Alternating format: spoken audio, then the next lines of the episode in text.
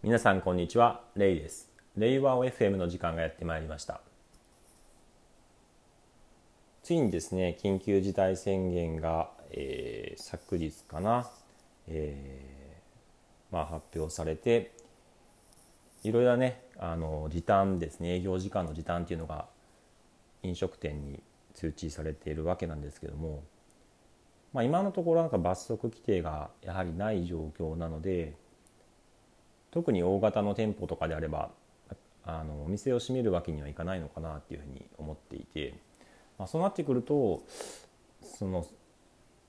今の状況だと感染の拡大っていうのがこう抑制されるまではそこまで至らないんじゃないかなっていうふうに感じているので、まあ、今のシーズンですねあの感染がしやすいっていう時期でもあるのでまだまだ感染の拡大っていうのはですね、まあ、少なくとも縮小にはならずに2月ぐらいもですねあの延長するのかなっていうふうには感じているところです。本題なんですけれども、まあ、リモートワークの3ステップっていうのがあるなっていうふうに感じてます。で何かというと、まあ、多くの企業はそのリモートワークをコロナの影響で行わざるを得ない状況になったと思うんですけれどもまあ、その上で出社をすることに切り替えて、まあ、リモートワークと出社をこうハイブリッドでやるっていうのが一般的になってきてるなというふうに思ってます。その上でまた今回の緊急事態宣言で、えー、まあリモートがまたこう重点的に行われて、まあ、こういった部分の繰り返しっていうのは今後起きるのかなっていうふうに思ってるんですけども、まあ、いずれにしてもリモートワークっていうのは選択肢の一つとして、まあ、多くの企業がこう選択できるようにしないといけないのかなっていうふうに考えると、まあ、それぞれの企業はですねどういうステップでリモートワークを推進していくのかというのが、まあ、課題にはなるんですけれどもほとんどの企業が働き方就業規則、まあ、機器とか通信状況そういうハード面とかをこう整えてでまあ、なんとなくこうリモートでもできるよねっていうふうに感じている部分もあると思うんですけどもそれで終わってしまうとあの本当の意味でのリモートワークの成熟っていうのは、えー、進んでいないなというふうに感じています。これはですね耳ではですね結構昔から少なくとも2年ぐらいかけてかなりリモートワーク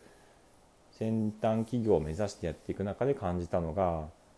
そのステップ1からさらに次の段階ではその非同期のテキストコミュニケーションに合わせた仕事の仕方を変えていくっていうのが必要で特に大事なのはですねステップ2では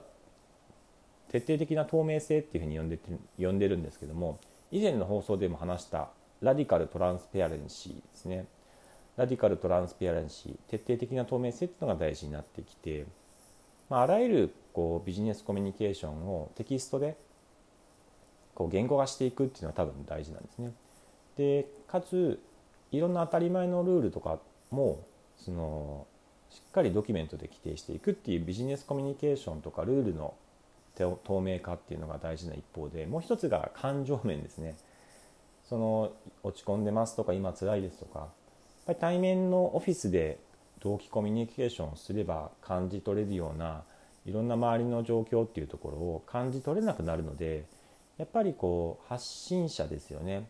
それぞれ一人一人が自分の状況を発信していくっていうその感情面も透明化していくっていうのが大事になってきています。この徹底的な透明性っていうのができるかどうかっていうのが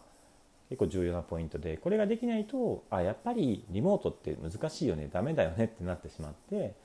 えーま、週に2回出社しましょうとかそういうふうになっていくんですよね。で一方で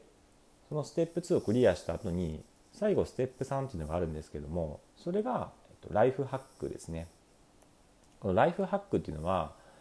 いわゆる仕事におけるコミュニケーションとか生産性を上げていくには結局その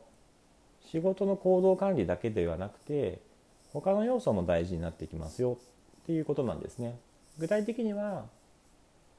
睡眠からストレスマネジメントとは食事とか運動。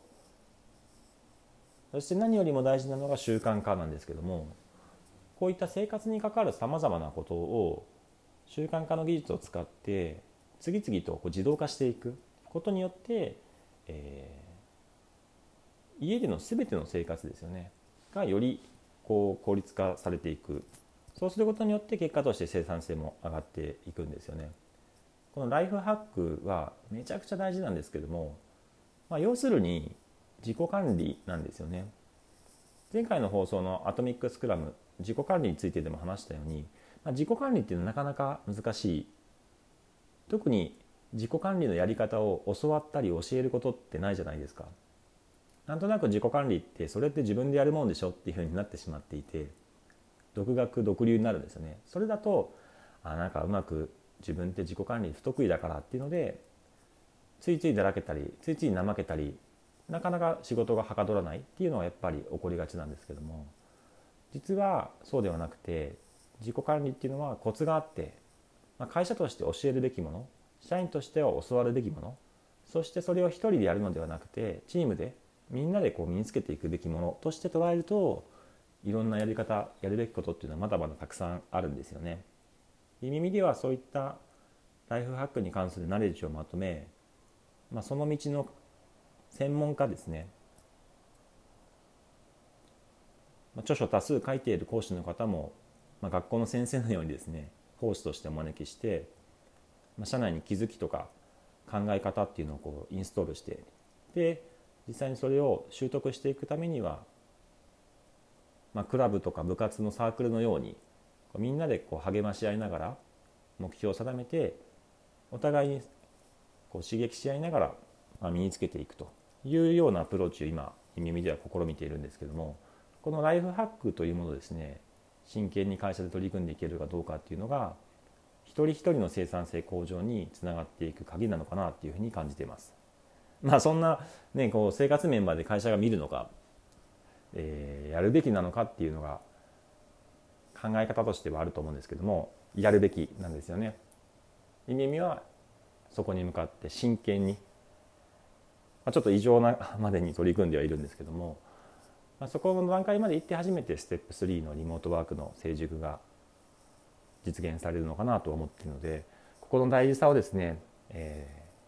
ー、継続的に唱えていってですねいろんな会社がですねより